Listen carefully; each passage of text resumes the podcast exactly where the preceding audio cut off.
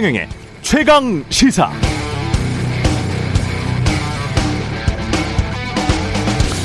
네, 검사들 수사와 기소 이상한 거 많았습니다. 김학의 전 법무부 차관 닮은 동영상 속 남자에 대한 수사도 그렇고 99만 원어치 술 먹고 스스로 면죄부 준 것도 그렇고 최근에 교통사고 낸 부장검사 불기소한 것도 그렇고 정권 바뀔 때마다 또는 조직의 기득권 보전을 위해서 우르르 몰려다니면서 그때만 검찰 독립 주장하는 것도 그렇고 그러면서도 변호사로 전직한 검사 선배들은 정관 예우로 또 그렇게 잘 챙기면서 국민들에게 유전무죄, 무전유죄, 사법인식을 갖게 하는 것도 그렇고.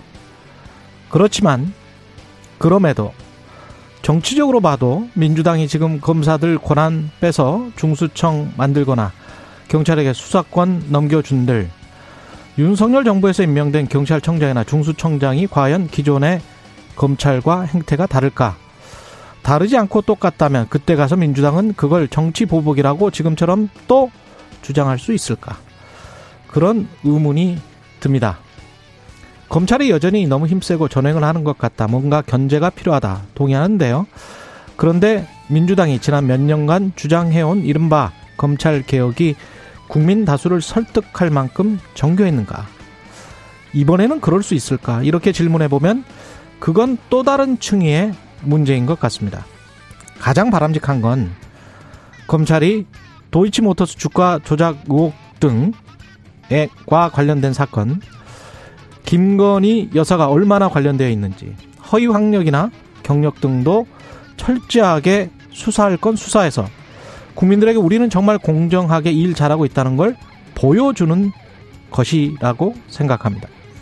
검찰 자유롭고 독립적으로 지금 이대로 이렇게 가만히 놔두면 죽은 권력이든 살아있는 권력이든 다 공정하고 정의롭게 수사하고 기소할 수 있겠습니까?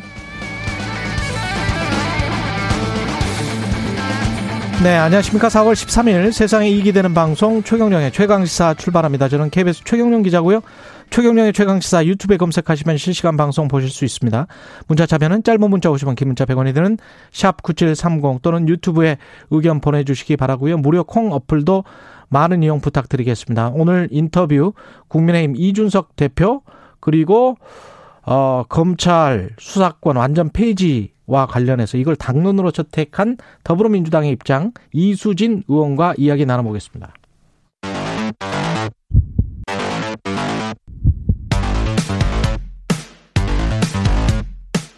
오늘 아침 가장 뜨거운 뉴스 뉴스 unboxing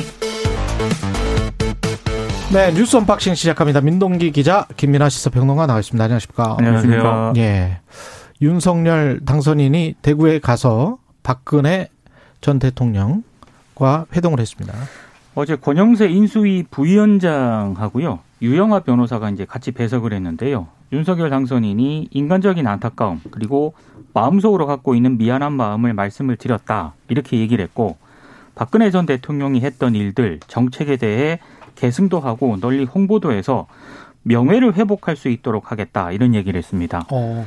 다음 달 10일 대통령 취임식에 박근혜 전 대통령을 초청을 했고 아, 박전 대통령은 가능한 한 취임식에 참석을 하겠다 이렇게 답을 했고요.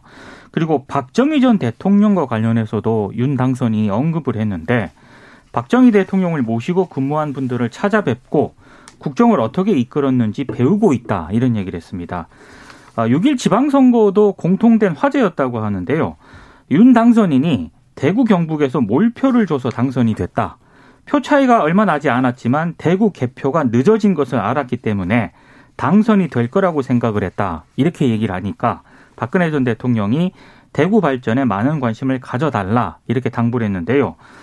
어, 회동 자체가 양측의 이해관계가 좀 맞은 것 아니냐라는 해석들을 언론들이 하고 있습니다. 정치적으로? 그렇습니다. 예. 윤 당선인 입장에서는 일단 6일 지방선거를 앞두고 보수층 결집을 이뤄내야 하는 그런 상황이고요. 음.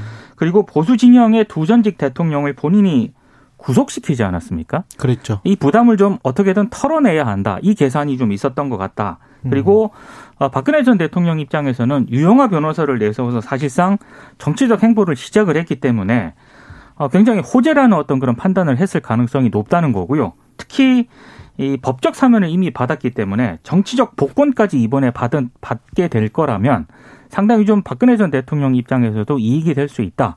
대략적인 언론들의 해석은 이렇습니다.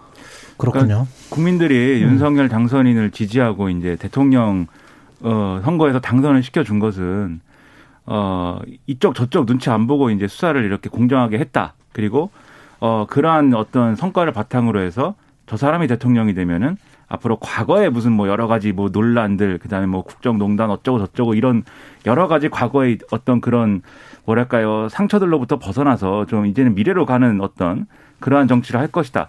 라는 기대가 일부 작용한 거 아니겠습니까? 예. 근데 윤석열 당선인은 선거 때도 그렇고 지금도 그렇고 전직 대통령들을 수사한 것이 자신의 정치적 경험에는 오점이라고 생각을 하는 것 아닌가. 음. 이런 이제 의심이 자꾸 생깁니다. 왜냐하면 박근혜 전 대통령은 어쨌든 어, 이 국정농단 사태로 탄핵이 되고 어쨌든 그와 관련된 이제 법적인 어떤 책임을 졌고 그리고 사면이 됐으니까 법적인 어떤 논란은 이제 없어진 거죠. 그런 점에서 어, 현직 대통령이 될 사람과 전직 대통령이 뭐 일종의 어떤 예우를 갖추고 이렇게 만난다든지 이런 것들은 있을 수 있다고 봅니다. 그런데 그것은 어디까지나 이 전직 대통령과 당선인 간의 어떤 예우 예방 이런 차원에 이제 그쳐야 되는 것이지 지금 보면은 정치적으로 복권을 시켜주겠다는 얘기를 사실상 하고 있는 거잖아요. 이거는 계승하겠다. 그렇죠. 이건 또 예. 다른 문제거든요. 왜냐하면 법적인 부분은 이제 해소가 됐지만 정치적인 문제에 있어서 그러면 박근혜 전 대통령의 어떤 정치적 영향력이 다시 복귀돼 복구되는 것을 이제 용인하는 것이냐.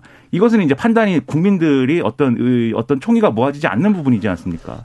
그래서 이런 것들을 섣불리 지금 얘기하고 있는 게 여러모로 적절하냐의 의문이 있고요. 더군다나 앞서도 말씀하셨듯이 박근혜 전 대통령은 지금 어, 현실 정치에 뛰어든 유영아 변호사, 음. 이 대구시장 선거 나간다고 하는 이분의 후원회장을 맡고 있는 상황이잖아요. 예. 이런 어떤 정치적인 어떤 민감한 부분도 있는데 음. 당선인이 대, 직접 사저를 찾아가서 이런 여러 가지 논란이 될 만한 발언들을 하는 것이 적절한 것이냐. 경선 때 그리고 경쟁자였던 홍준표 당시 후보는 지금 대구시장 출마를 하고 있는 상황이고 그렇죠. 그래서 경선 후보로 홍준표와 유영아가 지금 대립하고 있는 이런 상황에서 어떻게 보면 유영아에게 어떤 무게의 추를 한, 하나 좀 달아주는 그런 그러니까 역할 그러니까 그런 의도가 없었다고 하더라도요. 예.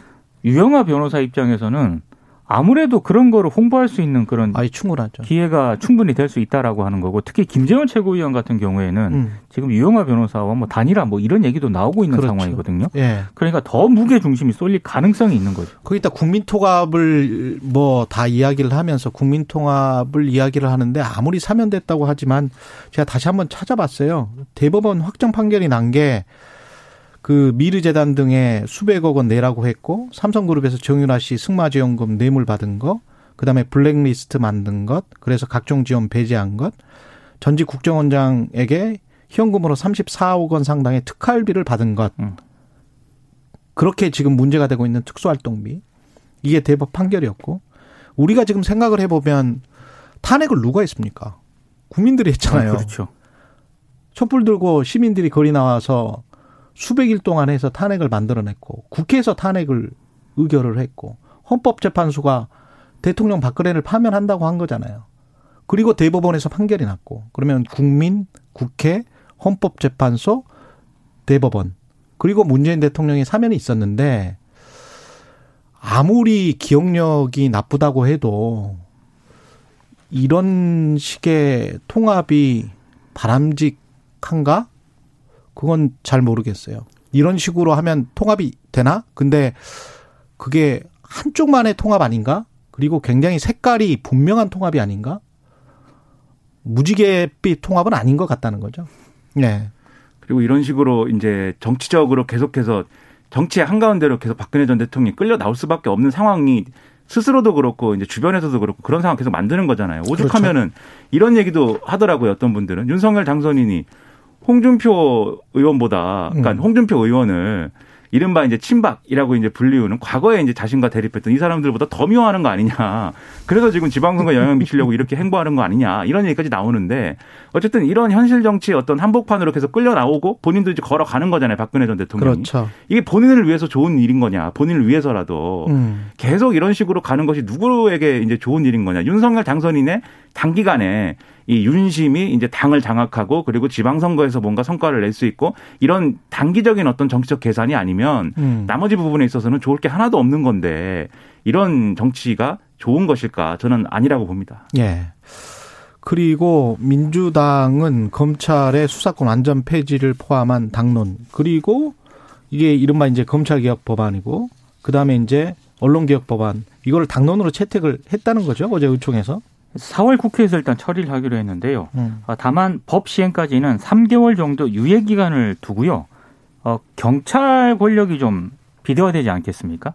이런 부분에 대해서는 어, 좀더 논의를 하기로 했습니다. 아, 조금 구체적으로 설명을 드리면 현재 형사소송법 196조에 규정된 검사의 직접 수사 권한을 원칙적으로 일단 폐지한다 이런 내용이고 여기에 검찰이 갖고 있던 6대 범죄 수사권을 명시한 검찰청법 4조가 있는데 예. 이 4조 단서 조항들은 모두 삭제하는 그런 내용입니다. 아, 다만 경찰에 대한 견제라든가 통제를 위해서 형사소속법상 경찰의 직무상 범죄는 검찰이 계속 수사하는 그런 내용을 신설을 하기로 했습니다. 민주당은 일단 국민의힘이 법안 처리에 반대를 한다면은 단독 처리하겠다 이런 의지도 일단 내비친 그런 상황이고요. 어, 제 의원총회에서는 3개월의 유예 기간이 너무 짧은 것 아니냐. 그리고 경찰 권력 비대화에 대한 구체적인 대책이 없다. 이런 반론도 제기가 됐습니다만 문재인 정부에서 우선 법안을 처리해야 한다. 이런 쪽으로 좀 의견이 모아졌다라고 하고요. 그리고 말씀하신 것처럼 공영방송 운영위원회를 또 만들기로 했거든요. 음. 이 운영위원회가 공영방송 사장과 이사를 선출하는 것을 뼈대로 하는 그런 방송법 개정안을 당론으로 추진을 하기로 했고요.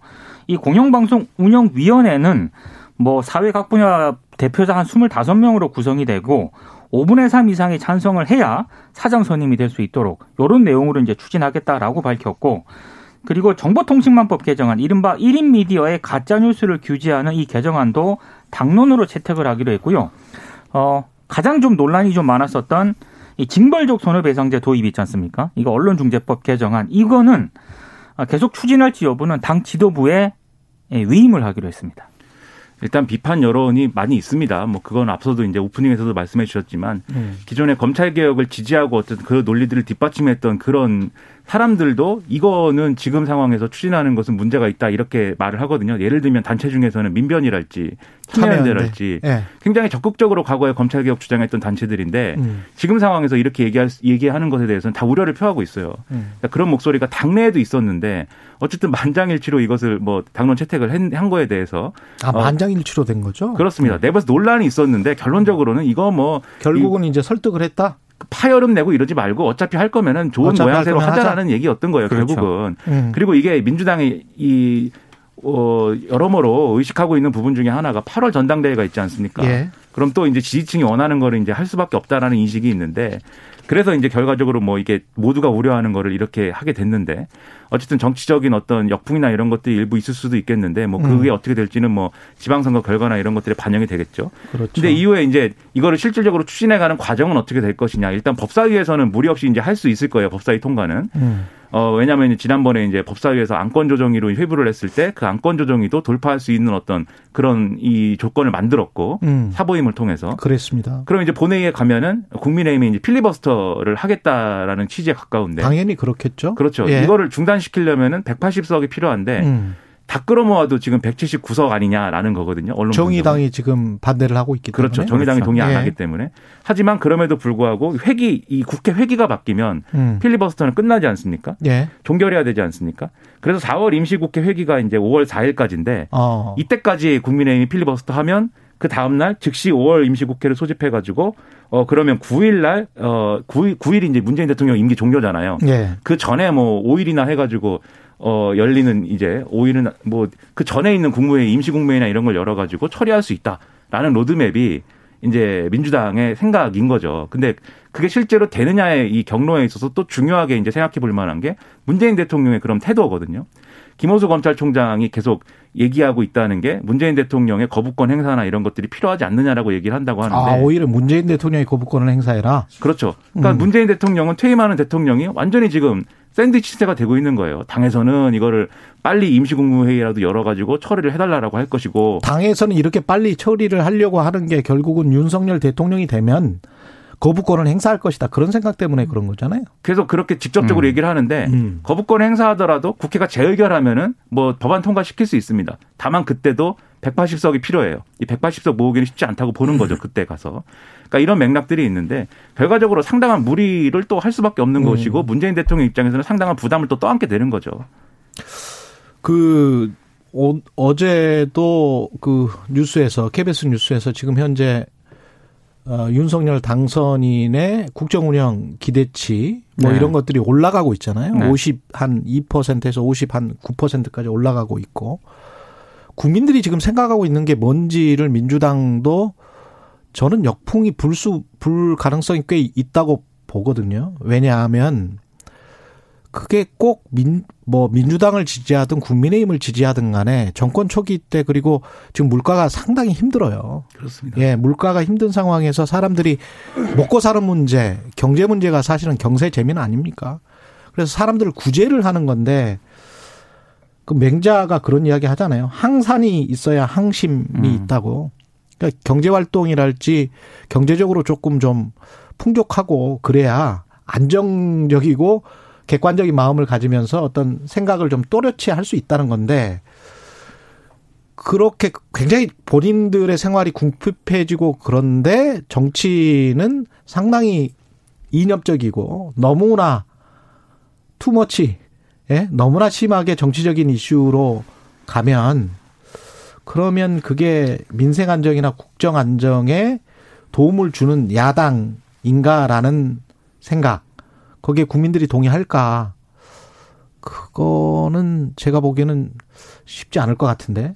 예, 아닐 그렇죠. 것 같은데. 그리고 이제 예. 윤석열 당선인이 대선 예. 때 약속한 게 있어요. 공약한 게 있어요.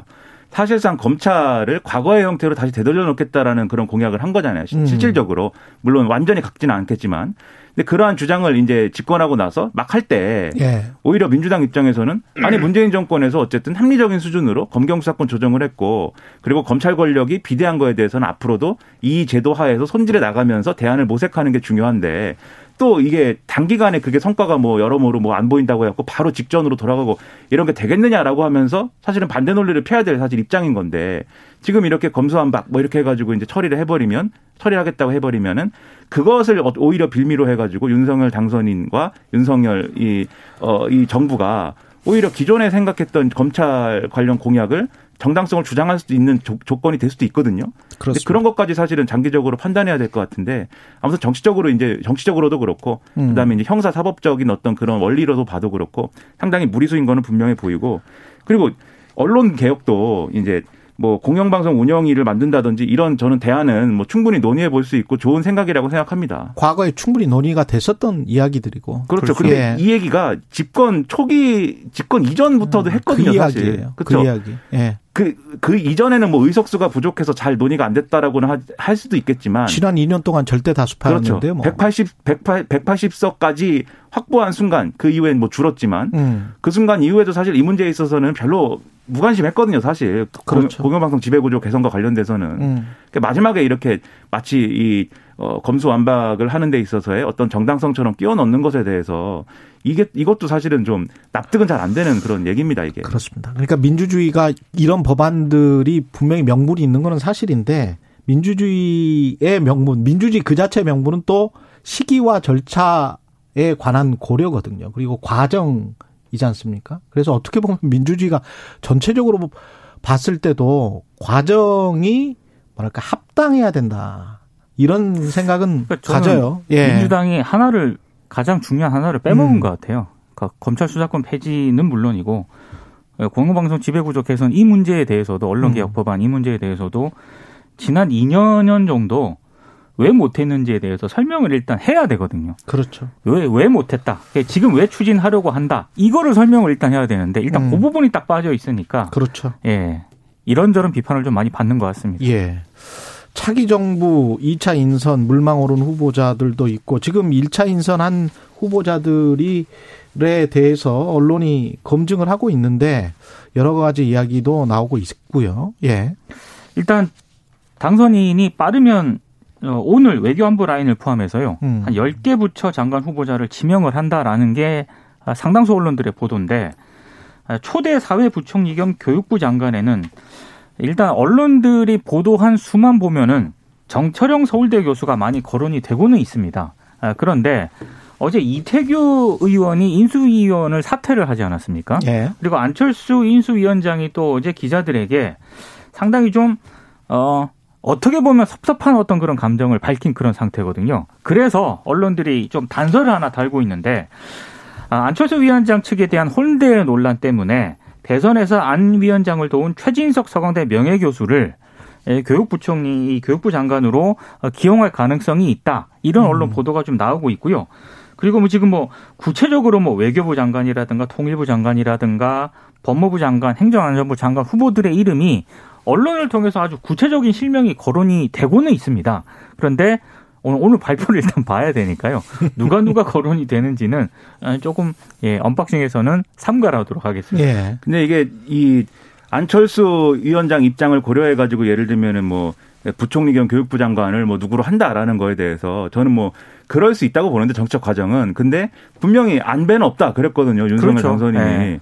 안배는 없는데 그게 안배가 없는 게 맞는 거냐 한번 따져볼 필요는 있는 것 같고요. 예. 그리고 이제 현역 의원 배제 방침에 대해서 법무부하고 행안부에 대해서 얘기를 하고 있는데 네. 사실 기존의 이 국민의힘의 비판의 어떤 포인트는 현역 의원들이 너무 많다 내각에 문재인 정권에 대해서 그런 비판을 했던 거 아니겠습니까? 그랬었죠. 근데 실제 해보니까 지금 물망에 오르고 있다는 인사들의 다수가 현역 의원들이거나 전직 의원들이거나 뭐 이래요. 그렇습니다. 예. 당장 국토교통부 장관 후보자도 원희룡 전 지사잖아요. 예. 전직 의원이고 전직 도지사지 않습니까? 얼마나 김현미 장관을 공격을 많이 했습니까? 그랬죠. 예, 그런 그런 부분에 대해서 비슷한 공격을 또 받을 수 있다, 받을 것이다. 상당한 각오를 해야 되지 않을까 싶네요.